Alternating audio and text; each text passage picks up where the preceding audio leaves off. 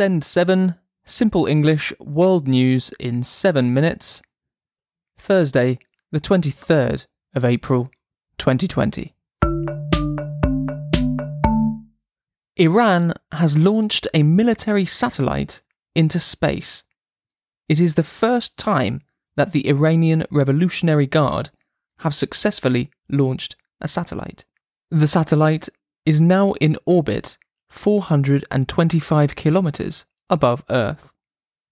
US Secretary of State Mike Pompeo condemned the satellite launch. The United States considers Iran's Revolutionary Guard to be a terrorist organization, although most other countries do not. The IRGC, a designated terrorist organization, launched a missile. Europe Spain's Prime Minister, Pedro Sanchez, has declared another three weeks of lockdown. The state of emergency will now continue until the 9th of May. Children will be permitted to walk outside from Sunday. Spain has the second highest number of confirmed COVID 19 cases in the world, with 208,000. In France, half of all private sector workers are now unemployed. In Poland, 10,000 coronavirus cases have now been confirmed. And in Germany, the first clinical tests of a vaccine on humans has been authorized. Germany joins China, the US, and the UK in now testing vaccines on humans. However, the chief medical officer of the United Kingdom has said that the probability of a vaccine being ready this year is extremely low. In London yesterday, Parliament held the first ever virtual Prime Minister's questions. Because Prime Minister Boris Johnson is still recovering from coronavirus, Foreign Secretary Dominic Raab took questions in his place. It was also the first Prime Minister's questions for Keir Starmer the new leader of the opposition Labour Party. The United Kingdom's Parliament has existed since 1707. The World Health Organization has warned that the coronavirus pandemic will last for a long time. Director General Tedros Adhanom said yesterday that the world has a long way to go. Globally, almost 2.5 million cases of COVID 19 have now been reported to WHO, and more than 160,000 deaths. We see different trends in different regions and even within regions. Most of the epidemics in Western Europe appear to be stable or declining.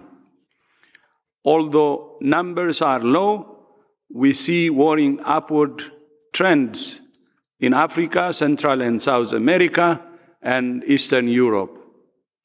Most countries are still in the early stages of their epidemics.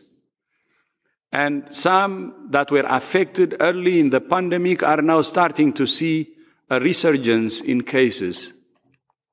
Make no mistake, we have a long way to go. This virus will be with us for a long time.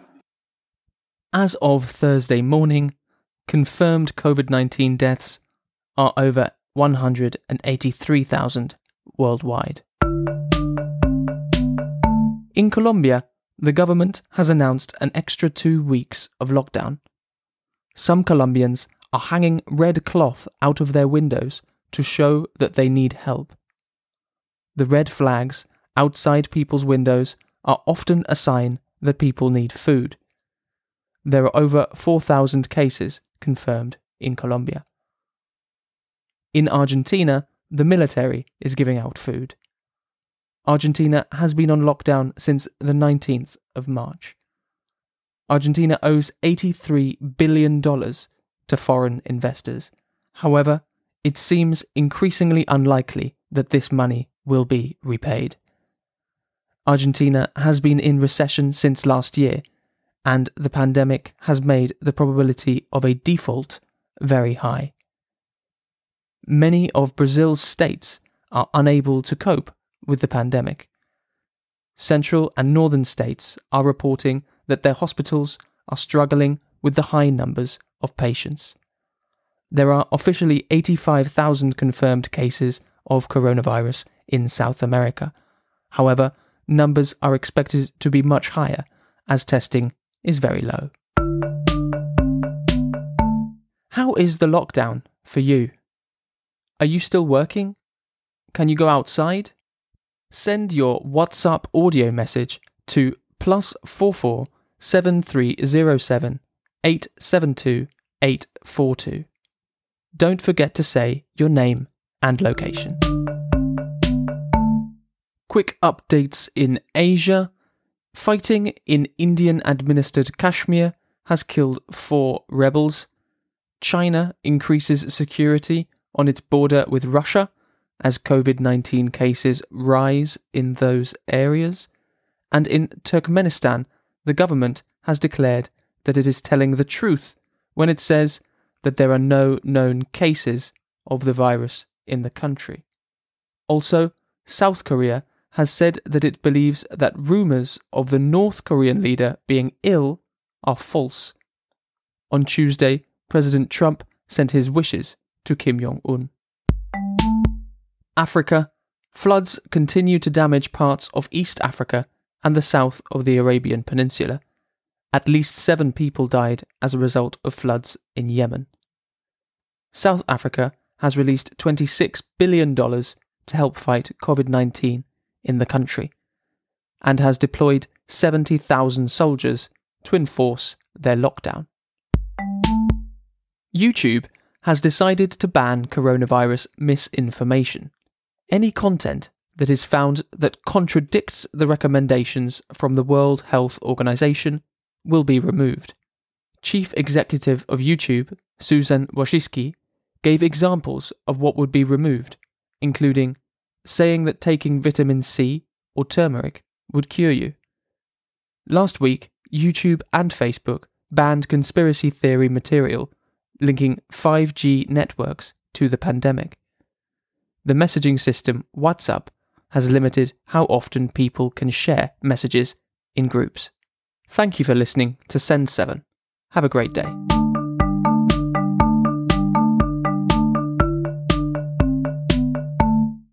Subscribe to Send 7 for free on iTunes, Spotify, Stitcher, or wherever you listen to your podcasts.